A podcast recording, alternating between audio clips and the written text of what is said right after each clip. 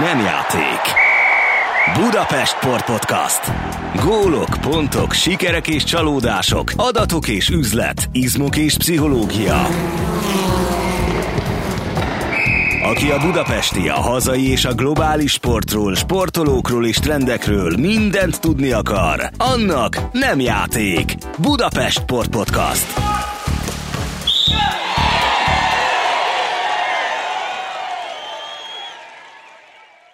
Köszöntöm a hallgatókat, ez itt Budapest főváros önkormányzatának sportpodcastja. Adásainkat megtalálják a Spotify mellett az én budapesten.hu oldalon, valamint a Városházához tartozó Facebook oldalakon. Én Bruckner Gábor vagyok, és ma egy egészen különleges, a médiában egyelőre ritkán helyet kapó, ám rendkívül dinamikusan fejlődő sportág, a frisbee lesz a téma. Az a csapatjáték, amelyről első hallásra kívülállónak a balatoni strandok juthatnak eszébe, de hogy mennyivel komolyabb dologról van szó, mint abukák és gyerekek egymás közötti játszadozásáról. Hát erről fogunk beszélgetni a hazai frisbee sport első emberével, a Magyar Repülőkorong Szövetség elnökével, a történelem és testevelés szakos gimnáziumi tanárral, Erdősi Zoltánnal. Szeretettel köszöntelek a stúdióban. Én is szeretettel köszöntöm a hallgatókat. Ráadásul apropónk is akad, ugye, hiszen néhány napja sporták történeti tettet hajtottak végre a magyar utánpótlás válogatottak a lengyelországi Wroclawban, ahol az U17-es EB-n és az U20-as VB-n egyaránt aranyérmesek lettek a vegyes csapatok versenyében. Erről is beszélünk majd persze, de mindenek előtt azt áruld el nekem, hogy te miért a Magyar Repülőkorong Szövetség, és miért nem a Magyar Frisbee Szövetség elnöke vagy? Jó a kérdés, de nagyon egyszerű a válasz tulajdonképpen. A frisbee az maga a játékeszköz, az a frisbee korong, amit egyébként egy amerikai sportszergyártó cég, mint szó, le is védetett, tehát a nemzetközi elnevezés ennek a sportágnak is, ezeknek a sportágaknak, mert több sportágról van szó, ezek közül egy a csapatsport, ez a repülőkorong, a flying disc, amit mellesleg frisbee koronggal játszunk, de amúgy sem bánjuk mit Magyarországon ezt a repülőkorong elnevezést, mert igaz, hogy ezt halva senki nem tudja, mire gondoljon, de ez talán még jobb, mint azok a sztereotípiák, a strandos, kutyás, fancy sztereotípia, ami egy fal nekünk sokszor, egy gát ahhoz, hogy előadjuk azt, hogy ez egy komoly csapatsport, igen intenzív, mind felkészülésében, mind fizikai megterelésében. Tehát jobb, ha az ember nem gondol semmire, mint hogy valami rosszra gondol. Hát miután könyvet is írtál a sportágról, a szabályairól, az oktatásának módszereiről, fedezem, hogy órákat tudnál beszélni arról, hogy mit is kell tudni a frisbee-ről, ennyi időnk viszont sajnos nincs, de annyi azért van, hogy néhány mondatban elmagyarázd, hogy melyek a legfontosabb tudnivalók. Hány fős csapatok játszák, mi a játék célja, mennyi a játékidő, mik a legfontosabb szabályok? Ez egy hét fős csapatsport, tehát a pálya mérete és a pálya logikája is hasonlít a rögbihez, vagy az amerikai futballhoz. Tehát 100 37 méter széles, illetve hosszú téglalap alakú füves vagy műfüves pályán játsza két hétfős csapat a támadó csapatnak mindig az a cél, az ellenfél mögötti célzónába juttassa be a korongot, de fontos különbség a kontaktsportokhoz képest, hogy egyrészt nem lehet futni az eszközzel, tehát nem lehet benne önzőzni, vagy labdát vezetni, passzolnia kell annak a játékosnak, aki éppen birtokolja az eszközt. Tehát elkapja, és azonnal elkapja, passzolnia. meg kell állnia, igen, és van 10 másodperce passzolni, de nem haladhat az eszközzel. Másrészt pedig non-kontakt, mint mondtam, tehát nem lehet hozzáérni az ellenfélhez, illetve az ellenfél kezéből sem szabad kivenni a korongot ez viszont nagyon kooperatívát teszi, ugye mindenkinek üresbe kell mozognia, jó elővételezés kell, tehát jó helyre kell futni, be kell dobni a korongot az üres területre, és egy nagyon komoly taktikai felkészültséget is igényel. Tehát olyan inváziós játék, kicsit ha belemegyünk a szakmába, szabad, mint a labdarúgás, vagy a kézilabdázás, kosárlabdázás, de ez a két különlegessége, hogy nincsen labdavezetés, és nincsen benne még taktikai faltnak sincs értelme, vagy, vagy lehetőségre, ez teszi szakmailag is különlegesség, ami egyrészt nagyon hasznosá teszi a testnevelésben is, mert ugye mivel nincs benne kontakt, és a gyerekek nem önzőzhetnek, ezért már alsó tagozatban érdemes elkezdeni tanítani, szeretik is a testnevelő gyerekek, és ez egy alapja lehet a többi inváziós csapatsportnak. Mikor kap pontot egy csapat? Hogy az ellenfél mögötti célzónában egy csapattársam ott bennáll, vagy nem futod be a koronggal, tehát ott bennáll, vagy oda befutva kell elkapni a korongot, akkor egy gólt szeret a csapatunk, mindegy, hogy milyen távolságból, hogy hány passzból jutunk el az ellenfél mögé, egy pontszal, és az egy gólt ér, utána térfélcsere, és következik a következő labdamenet, mondjuk így vagy pont, és az a csapat nyer, amelyik 100 perc alatt több gólt ér el, vagy eléri a 15 pontos limitet, és akkor lelépteti úgymond az ellenfelét. Miért jó játék a frisbee? Hát erre már elkezdtél utalni, de mivel tudnád meggyőzni a sportág választás előtt álló gyerekeket, vagy a szüleiket, hogy a frisbee mellett döntsenek, és mondjuk ne a futball, a jégkorong, a vízilabda vagy a karate mellett. Igen, igen. Hát én ugye gyerekként is, pedagógusként is, meg ugye iskola fenntartó nem vagyok, meg nem is tervezem, de iskola fenntartó sportszerzőként is látom a sportág előnyeit. Ha ebben a sorra megyünk, ugye a gyerekek azért szeretik, mert passzolni kell benne, tehát nincs olyan, hogy na a Pisti akkor végig önzőzik, én meg csak szurkolok neki, hanem mindenkit be kell vonni a játékba. Egyrészt, másrészt meg koedukált, tehát fiúk, lányok együtt játszhatják. Én annól egy törékeny kis gyerek voltam, úgyhogy én azt is szerettem, mert nincsen kontakt. Nem Most is az vagy itt az a Igen, szerencsét nem látják a hallgatók, hogy ez nem így van, de köszönöm szépen. Tehát, hogy nincs ebben testi kontakt, nem kell attól félni, hogy az erősebb testalkatú engem elgázol vagy előtt, idézőjelben. Tehát ez is előnye.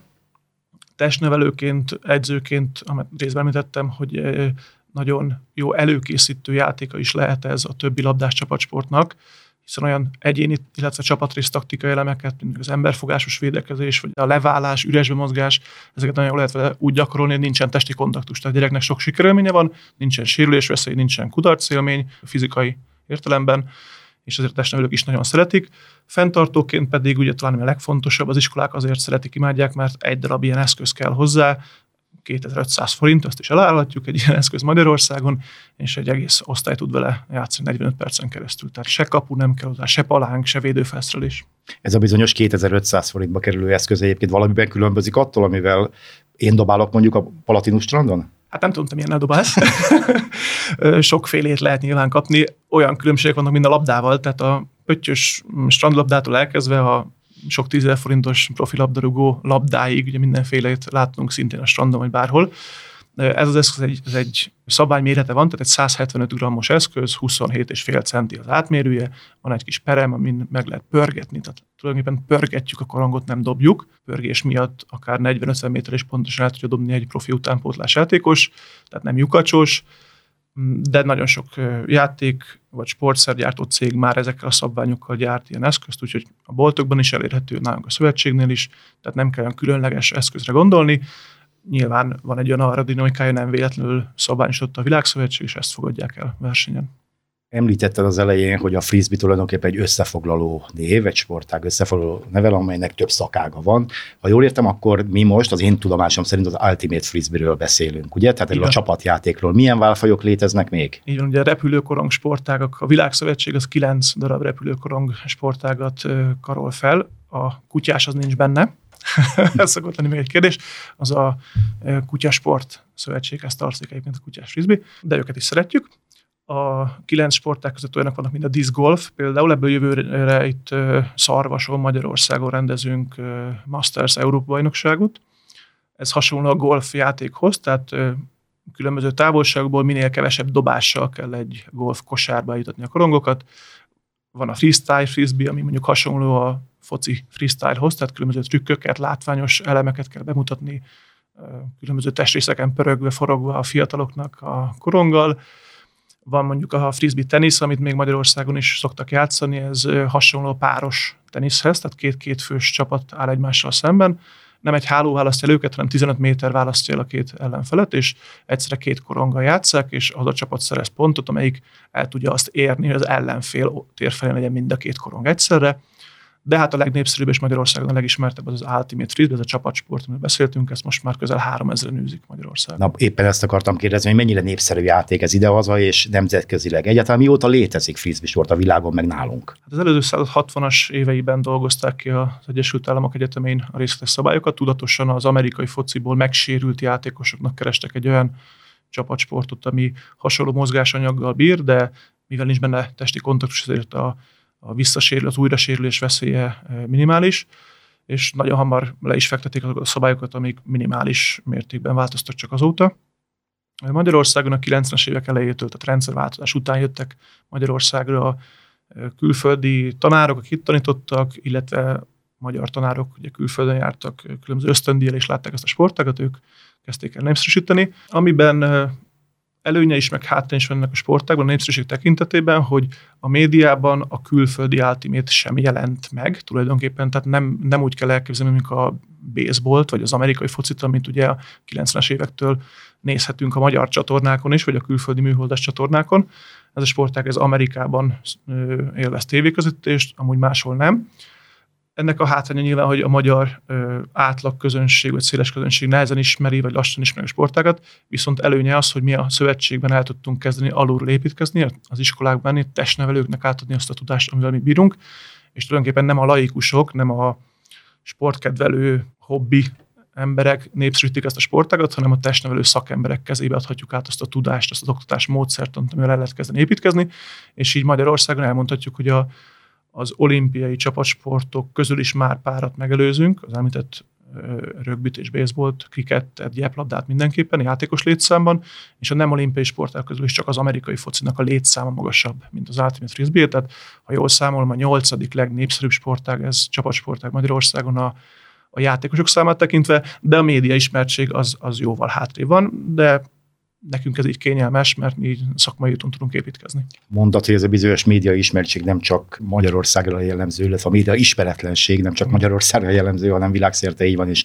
Amerikában közvetítik csak ezt televízióban. Ennek mi az oka? Több oka is van, ami a legfontosabb talán, amiről nem is szívesen beszél a sajnos az amerikai szövetség sem, hogy ez a sportág 2004-ben, az amerikai sportági szövetség 2004-ben döntött el, hogy cél az olimpia, nyári olimpiára kívánnak kijutni. Nyilván ezt a világszövetségünk is támogatja, a világszövetség is Amerikában székel, de egyből ez konkurenciát is kezdett el innentől kezdve jelenteni, mert az amerikai focinak a flag foci változata szintén elhatározta, hogy olimpiai sporták kívánnak válni, és ez a két sportág a kon, testi kontok leszámítva nagyon hasonlít egymásra. Tehát az előre látható volt, már Tehát 20 fúrják előtt, a frisbit. Hogy mind a, nem is az, hogy fúrják, ez egy, ez egy egészséges küzdelem volt a két sportág között, és, és Amerikában egyébként sok átjárás is van, tehát a sportág játékosai között innen oda, onnan vissza, de azért az NFL nyilván egy olyan lobby erővel bír, aminek nem tett volna az jót, hogyha ennek a sportágnak a népszerűsége az tovább növekszik. Ez együtt a médiában, ez együtt azért egyre több helyen ismerik már meg a sportágat de bejött ez a stratégia, ha úgy tetszik éppen eh, most augusztus elején hozták nyilvánosságra, jól tudom, Los Angeles-i programot, hogy ott a eh, kilenc bemutatkozó sportágra szűkítették az eddig 12-t, és a flag foci azt továbbment, viszont a, az Ultimate Frisbee meg a Techball, ha jól tudom, az kiesett a 12-es körben, úgyhogy mi most Brisbane-ben bízunk, mármint aki olimpiai szereplésben bízik. Egyébként hány országban űzik ezt versenyszerűen, tehát azokra az országokra gondolok, ahol mondjuk értékelhető bajnoki rendszer van, részt vesznek világversenyeken? Hát 107 tagszervezete van a Nemzeti Szövetségnek, tehát 107 nemzeti szövetség van. Nyilván a, az Afrika, meg az Ázsia-óceánia bajnokságban azért kevesen vesznek részt, mint egy Európa bajnokság. Egy Európa bajnokságon azért 24-28 nemzet részt szokott venni, tehát Európa nemzeteknél ez nagyon népszerű illetve ugye angol száz sportáként ez az angol száz országokban dívik nagyon, most éppen azon dolgozik, ha jól tudom, friss is sikerrel a Nemzeti Szövetség, hogy a nemzetközösségi játékokon be fog mutatkozni Ausztráliában a sportág. Tehát Egyesült Államok, Kanada, Ausztrália, Nagy-Britannia, illetve Japán, ezek a vezető nagyhatalmai a sportágnak, de mondjuk egy világbajnokságra jelentkezik általában 48-50 ország, és most már eljutottunk arra szintre, hogy most már kvalifikációt kell játszani ahhoz, hogy vb szerepelhessen valaki. Mindjárt beszélünk majd arról is, hogy Magyarország hogy áll a nemzetek rangsorában, de előbb arról, hogy a már említett könyvedben különleges hangsúlyt kap az az állítás, hogy a frisbee oktatása ideális a mindennapos testnevelés keretein belül. Miből gondolod, vagy milyen kedvező tapasztalataid vannak az ügyben, hogy a tanárok nem kézi vagy röplabdát, nem focit, nem atlétikát, hanem éppen frisbee tanítanak majd a gyerekeknek az iskolában? Hát ezt is, tehát nem, nem zárja ki a kettő egymást.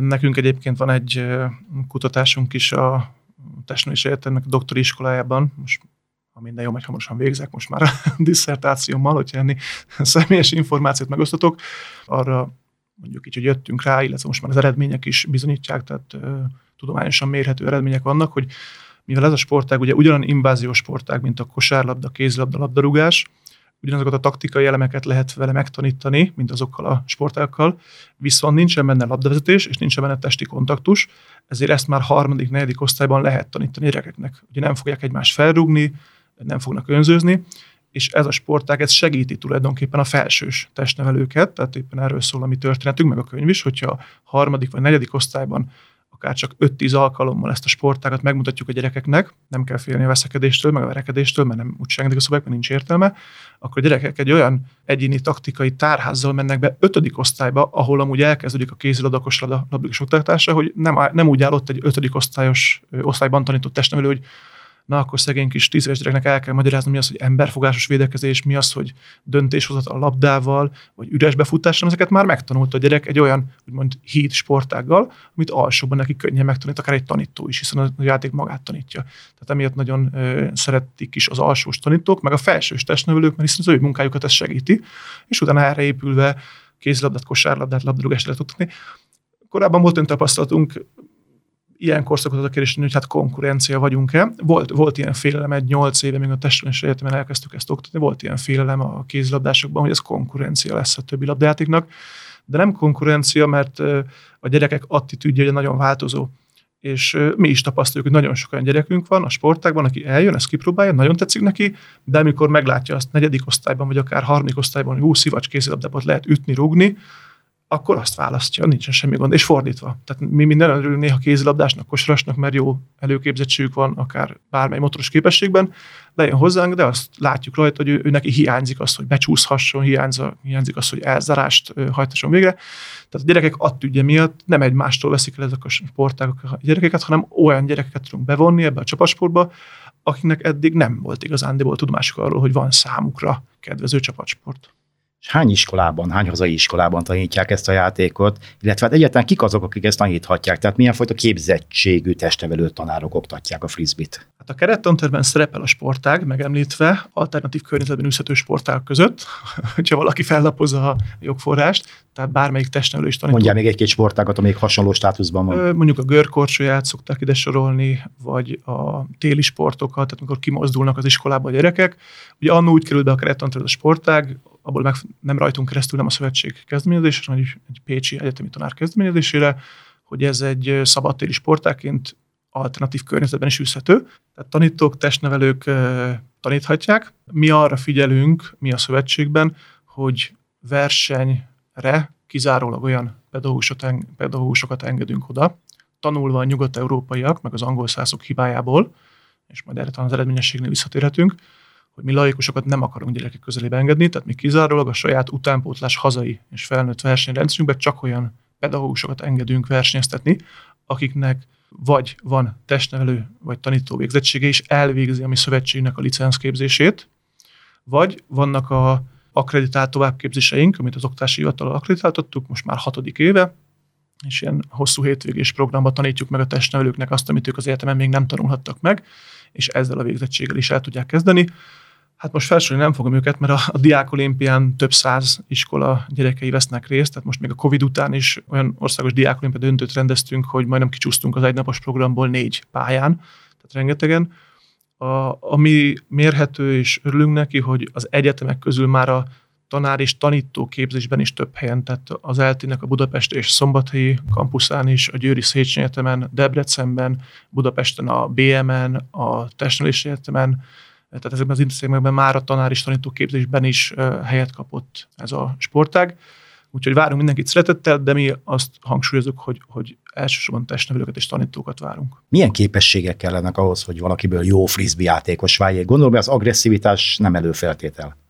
Hát az agresszivitás az nem de motoros képesség tekintetében mondjuk egy, egy kézilabda szélső játékost elképzelünk, na az az ideális nálunk is. Tehát, hogyha valaki megnéz egy, akár egy most egy utánpótlás versenyzőnket nekünk már, tehát magyar szinten is, csupa olyan játékos fiúlány vonalon áll, aki egy 100 perces meccs 6-7 kilométert azért lefutnak ezek a srácok. És alkatra is a, a kézilabda szélső a megfelelő? Igen, Tehát igen, ez igen, a igen, vékony, igen. Vékony, vékony, nem baj, hogyha magas, az irányítóknál, irányítóknál nem, a mi sportok. Jó emelkedéssel. Igen, igen, a befejezőjátékos, de az irányító játékosnoknál jó, hogyha len van a súlypont, tehát az alacsony játékosokkal sincs de az, hogy vékony, bírjon egy 100 perc 6-7 kilométert úgy lefutni, hogy ennek jelentős része azért közel maximális intenzitás, hogy el kell szakadni a védőt. Tehát itt pozíciót fogni nem lehet, az nem működik, hogy visszatérve az én sudár testalkatomra, tehát én már nem tudnám azt itt eladni, mint mondjuk egy Ibrahimovic vagy egy Balotelli, hogy pozíciót fog, és akkor várja a korongot a célterületen, mert a támadó sem érhet hozzá a védőhöz, tehát itt csak üres befutással lehet korongot szerezni. Tehát a motoros képesség tekintetében egy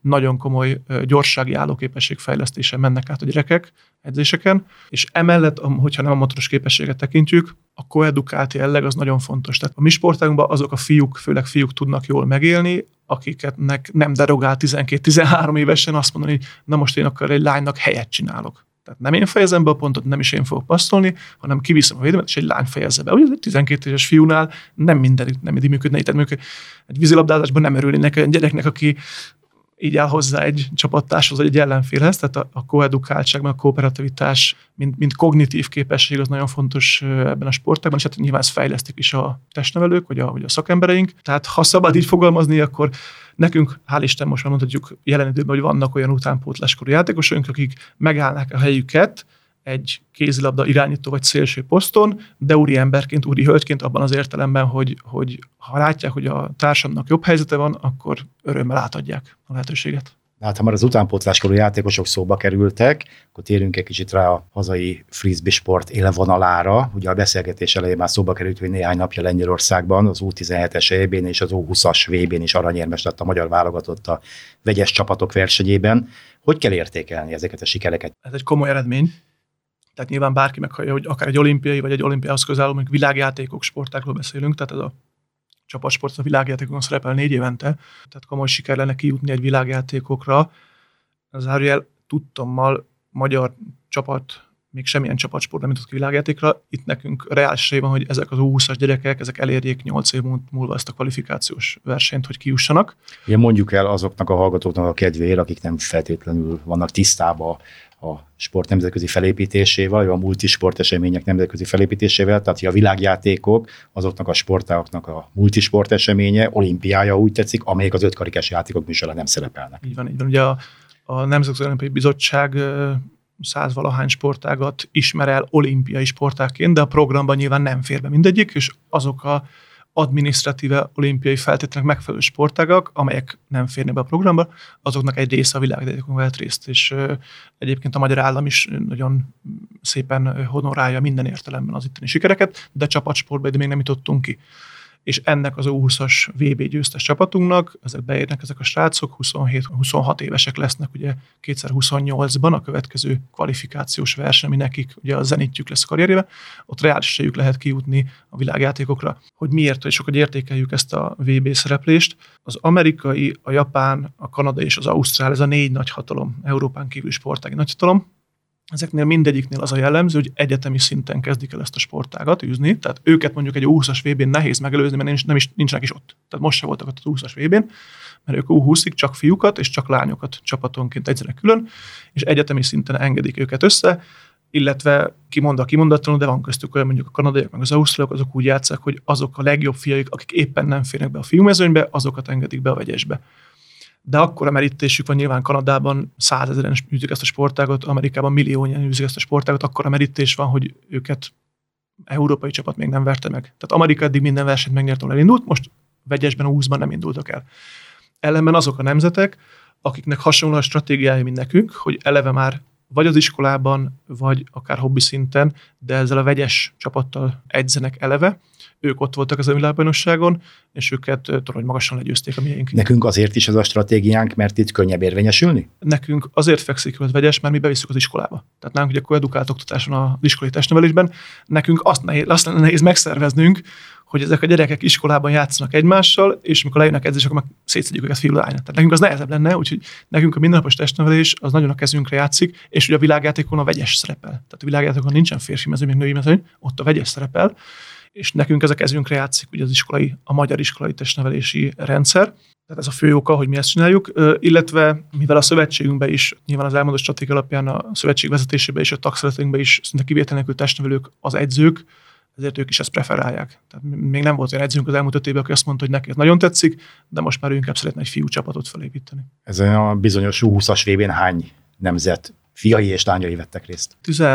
Hat nemzet volt jelen, a vegyes mezőnyben hét csapat indult, ami egy nagyon jó mérő szám volt, hogy Európában a svájciak, a svédek és a lettek követik azt a logikát, amit mi, hogy a vegyes csapatokkal kezdenek. Most a lettek nem voltak itt, de Svájcot vertük a döntőbe 15-10-re, és a svédeket is a csoportmeccsen 15-5-re vertük, illetve Európán kívüli nagyhatalom az Kolumbia, és Kolumbia, ugye a világjátékon most legutóbb harmadik lett Kolumbia. Európán kívül Kolumbia járja még azt az utat, amit Európában, itt ez a két-három nemzet, hogy a vegyes divízióval kezdenek el, és a Kolumbiával azért nehéz találkozni csak egy VB-n, és a 20-as VB-n és amikor láttuk a sorsolást, kíváncsian vártuk, hogy Kolumbiával mit tudunk játszani, és Kolumbiát is legyőztük. Kolumbia negyedik lett egyébként, a Svájc és Svéd is megelőzte őket egy-egy ponttal. Most, hogyha el kell helyeznünk, ugye ezt a sikert, én külön kezelném azért a, az Amerika, USA, Ausztrália, Japán négyest, de egy világjátékra nyolc nemzet jut ki, tehát akiket most legyőztünk, ezeken kívül olyan franciákat, olaszokat, németeket kell majd hat év múlva megverni, akik azt a logikát követik, hogy a fiúkat, a lányokat később eresztik össze, őket is vertük már meg. Legutóbb például három éve, bocsánat, most a most kicsit bonyolult lesz, most ami a vegyesben szerepelt lányaink, ők három éve, még U17-ben a lánymezőnybe indultak és akkor megverték azokat a franciákat, meg olaszokat, akik most az U20-as lány elődöntőt játszották. Tehát a merítésünk az nagyon jó, nagyon jó ez a korosztály, reális esélyünk van, messze persze, hat év az még nagyon sok, de ez a generáció, meg az alattuk lévő, az U17-esek, az U17-esek legszorosabb meccse most az ebben 13 hét volt. Ezek szerint tehát, ami az utánpótlást illeti, Európában a legjobbak között vagyunk.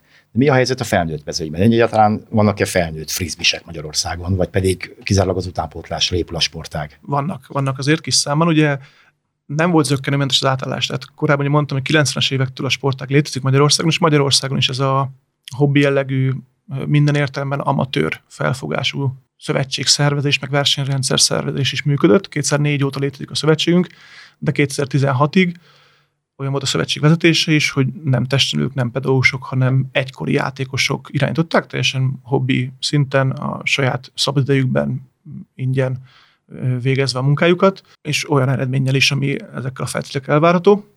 És 2016 végén, 2017 elején volt egy tudatos stratégiaváltás, egy teljes személy, személyállománycsere a szövetségen belül, és akkor kezdtük el ezt a tudatos építkezést. Tehát a mostani U20-as játékos, egy világbajnok játékosaink, jó kimondani is, ezek a gyerekek, ezek általános iskola ötödikesként kezdték már ezt a sportágat.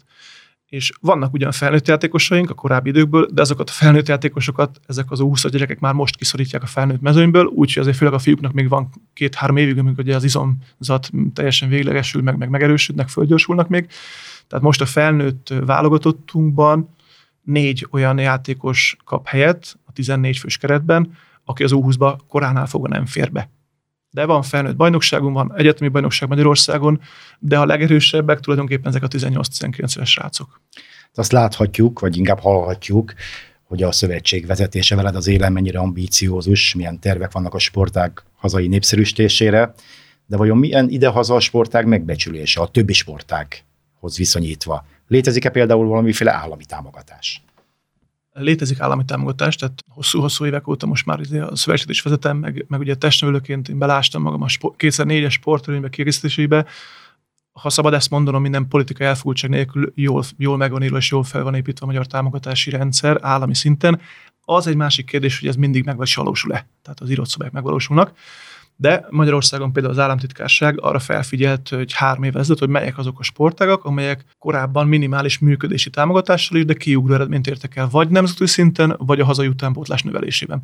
És ide bekerültünk mi is. Tehát most ugye a, Ez a, a feltörekvő sportágak az elnevezés? Így van. Ugye van van a hat látványsport, a TAO sportok, alatta vannak a többnyire egyéni vagy ciklikus sportok, az olimpiai sportok, ezek a kiemelt sportágok, és alatta az olimpiai sportoknak egy része van a felzárkóztató sportákba, a nem olimpiai sportok közül, meg a kiemeltek, azok meg a feltörekvő sportákba, és ebbe bekerült az Ultimate három éve, és az azt jelentette, hogy évről évre elmonitorozták azt, hogy amit kaptunk extra támogatást, azt hogyan forgattuk meg, milyen sikereket értünk el, és büszkén mondhatjuk, hogy az elmúlt három évben mindig bemaradtunk ebben a körben, és újra és újra megkaptuk ezt a egyéves célzott támogatást, amit utánpótlásra kell költenünk hát elértük azt, amit el lehet érni ebben a sportában utánpótlás szinten. Tehát én bízom benne, hogy az új államtitkárság is ezt a programot is megtartja, vagy akár még bővíti, de, de azt tényleg valahogy ez a feltörekvő támogatás, ez kifejezetten utánpótlásra fordítható, és mivel népszerűsége, média ismertsége nincs a sportágnak, és hát azért valljuk be a látvány, tehát a tahó sportág azért, ha szabad kicsit panaszkodni, megtépázták a piaci alapú szponzorációt,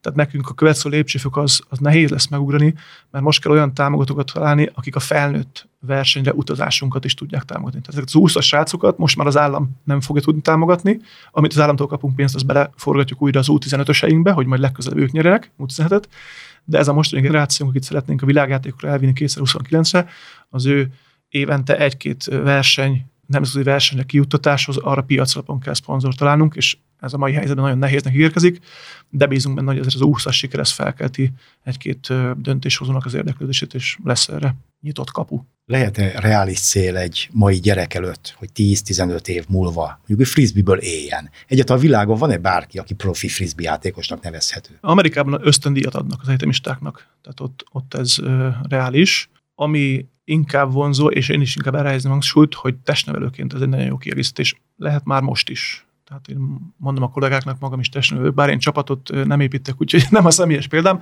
de pár kollégát, a, azok a kollégák, akik most ebbe a sikerbe tevékenyen részt vettek, és a válogatott játékosokat adták ebbe az 20-as VB győztes csapatba, ő nekik azért már pályázati forrásokból, eredményességi, az említett állami támogatásokból is van egy olyan extra jövedelmük, ami, tehát nem ingyen dolgoznak. Na, tehát az is, az is már azért valami. És én úgy gondolom, hogyha tényleg megtaláljuk azokat a forrásokat, amiket akár az egyetemi sportban is most megcélzunk, ugye a sportág az egyetemi játékokon éppen Debrecenben fog debütálni, tehát ez egy sportdiplomáciai siker nekünk Magyarországon ismét, tehát akár egy ösztöndíj programba bekerülni, annak ellenére nem vagyunk olimpiai sporták, ilyen azért látszik nem esély. Úgyhogy első körben úgy gondolom, hogy az lehet egy, egy rövid távú cél akár testnőlőknek, hogy ez egy jövedelmező, kiegészítő forrás, mint, mint elmenni fagyit árulni, mert sajnos ilyenről is hallani. Játékosként ebből megélni úgy gondolom, akkor lehet majd, hogy olimpiai sportág lesz, az legközelebb Brisbane-ben, 2032-ben jöhet szóba.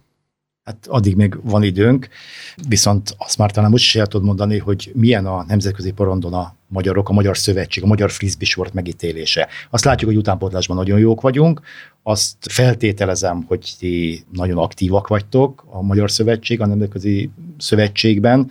Azt is tudom, épp azért, mint említetted, hogy versenyeket rendezünk. Mi az, amit, amit, amit tudni kell a magyar frisbee sport helyzetéről a nemzetközi barandon? Mindenki azt gondolja föl itt Európában, hogy a magyarok azok valahogy fordítva ülnek a lovon.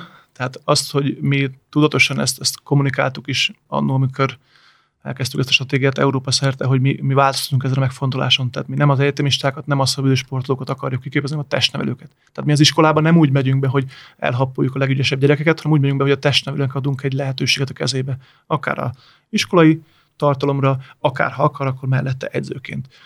Ezt az Európai Szövetség maga, amikor tárgyaltunk velük, sem nagyon értette, hogy ez hogy működhet, de az európai ellenfelek meg, meg úgy voltak, hogy na jó, hát a magyarok megint valami hát, lólépésbe gondolkodnak, és valami ebből kisül, vagy inkább nem. És hát most az eredmény minket igazolt, tehát most inkább csodájára járnak, hogy, hogy, hogy akkor mégis ők mentek szembe az autópályán. Nyilván van, aki ezt jól veszi, van, aki, van, aki ezt értetlenül fogadja. A Világszövetségnek viszont nagyon tetszik, amit mi csinálunk. Tehát a Világszövetségtől nem idegen ez, ugye ők ezt Kolumbiában és Japánban egy hasonlót láttak már, főleg Japánban nagyon erősen megy az iskolai vonal, bár ott is inkább a középiskolákban, de ők értették a mi stratégiánkat, és mivel ugye a legtöbb nemzet, nemzeti szövetség az Európában van, tehát a világversenyeket nem szívesen viszik ki Európából, mert igaz, hogy Kolumbia meg Ausztrália erősebb, de még egy olasz vállalatot sem biztos, hogy el tud utazni Ausztráliába egy egyhetes versenyre, és mivel szívesen volt a Világszövetség Európa világversenyeket, az a stratégia, amit mi mondunk, az nagyon tetszik neki, és ugye nekünk, mint szövetségnek a sport diplomáciai kapcsolatunk idehoz nagyon jó. Olimpiai bajnokok tudunk felkérni fővédnöknek egy-egy versenyünkre, illetve a sport államtitkársággal, a Nemzeti Sportszövetséggel, a Magyar Olimpiai Bizottsággal közvetlen munkakapcsolatunk van, ezért olyan garanciákat is lát a Világszövetség, hogy ide bátran lehet versenyt hozni. És hát egyetemi játékokon mi segítjük most, hogy debütáljon a sportág, ugye multisporteseményekre kijutni az mindig egy fontos előfeltétel az olimpiai programok kerülésnek, tehát ha úgy tetszik, ez egy olyan sportág, ami angol sportág, de az európai főhadiszállása, sportdiplomáciailag, és most már utánpótlás eredményben is, az úgy tűnik, hogy Magyarország lett. Hát nem számoltam meg, hogy az eltelt fél órában hányszor hangzott el az a szó, hogy olimpia. Azt hiszem, hogy nagyon sokszor, és talán nem véletlenül. Te mennyi esélyt adsz arra? Milyen realitása van annak, hogy, hogy belátható időn belül, mondjuk még a mi életünkben a frisbee sport ott legyen a játékok műsorán? És mi kell ahhoz, hogy ott legyen? Hát a mostani Los Angeles-i tapasztalatok mutatják, hogy itt a lobby, a lobby a legfontosabb. Én ezzel együtt is látok rá esélyt, viszont a mi világszövetségünk, ha világszövetségünk, ez nem olyan kiemelt cél. Elsődleges cél, papíron az első, de azért azt mindenki tudja, gondolom a hallgatók közül is, hogy, hogy ez az olimpia őrület jó értelemben, az a világon talán Magyarországon a legerősebb. Tehát, hogy minden az olimpiáról szól, én magam is imádom az olimpia eszményét, meg, meg a játékokat is, de egy világszövetség, a mi sportág világszövetsége mindent nem áldozna föl ezért a cél érdekében. Ezzel együtt... Ez az Bocsánat, agy... mit kellene feláldozni? Hát például anyagi forrásokat. Tehát kimondhatjuk, szerintem a világszövetség nem, bár ne így legyen, de nem biztos, hogy visszahallgatják és lefordítják angolra a főtitkár úrnak, amit most elmondok, de az, hogy most a flag foci tovább került az olimpiai körbe, gyakorlatilag szemben az ultimate abban igen komoly szerep volt annak, hogy csúszott a világjátékok programja a Covid miatt egy évet, és a költségvetés is teljesen felborult az egész világjátékoknak. Tehát nem egy-egy sportágnak, az egész Birmingham költségvetés felsorolt, és az NFL mondta, hogy jó, ők kísérgették a világszövetség szervezőit. Hát itt nem két forintról volt szó, de nyilván megmondták is, hogy nekik ez miért fontos. És a flag foci először szerepelt a világjátékokon, azt a világjátékot, az NFL mentette meg a büdzsét, és két héttel később jött a hír, hogy jé, ez a flag foci már az olimpiai program is ott lehet. Tehát ezzel nem lehet versenyekelni, ezzel az erővel.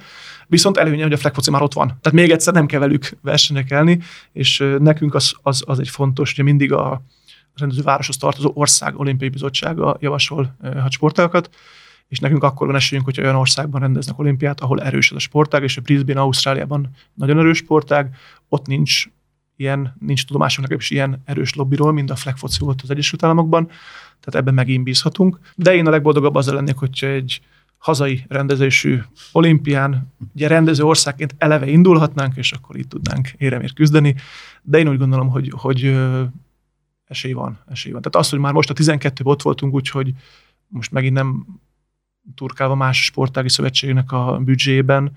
A 12 sporták között, jól tudom, a gokárt vagy motorsport is szerepelt, a lacrosse, ezek maradtak, ezek nagyon erős, ismert, nemzetileg ismert és erős szövetségek, hogy ezek között egyáltalán ott lehetett egy olyan sportág, ami világszinten is rengetegek által űzött, de szponzorációt a média irányában alig-alig önmagában ez egy nagy siker. Az azt hiszem, hogy az elmúlt fél órában nagyon sok mindenről beszéltünk, ami a sporták alapvető tudnivalóit illeti, és hogy egy legközelebbi beszélgetés már ne arról szóljon, hogy mik a szabályok, meg hányan játszák, meg hány percig tart egy meccs, meg egyáltalán mi ez az egész. Annak érdekében talán ti is sokat tehettek, vagy még többet, mint eddig. Úgyhogy az utolsó kérdésem az úgy szól, hogy milyen terveitek vannak a sporták hazai további népszerűsítésére? Most ugye igyekszünk meglovagolni ezt a sikert a, a döntéshozók és a média irányába is, és Ugye mondtam, hogy 24-ben Debrecenben debütál a sportág az egyetemi játékokon, és ennek a kvalifikációs versenyét is mi szervezhetjük meg. Hát ez egy ilyen alkú volt, egy win-win helyzet a világszövetség, hogy Debrecen adhat otthont a, sportág első egyetemi nem hivatalos világbajnokságának, ami egy kvalifikációs verseny az Európai Egyetemnek a 24 es játékokra, és ennek a jövő évi versenynek a fővédnökének, Mizsir Attila olimpiai bajnok öttusázunkat megnyertük. Ő vele már 2019 óta nagyon szoros a kapcsolat. A World Urban Games, ha valaki még emlékszik, itt Budapestnek egy kiemelt eseménye volt három éve, azóta szoros a kapcsolat. Rizsa egy nagyon kreatív és, és sok sportági témában jártas szakember, mondhatjuk és, és Rizsával már most azon dolgozunk, hogy ennek a... Mondjuk el a hallgatóknak, hogy Rizsa Mizsér Attila beceneve. Ja, igen, bocsánat, igen, nem tudom. Hát, de szerintem ugye főleg az én generációm az, azt tudja, hát egy, egy, egy 88-as olimpiai bajnokunk, ugye szerintem mindenkinek a fejében ott van.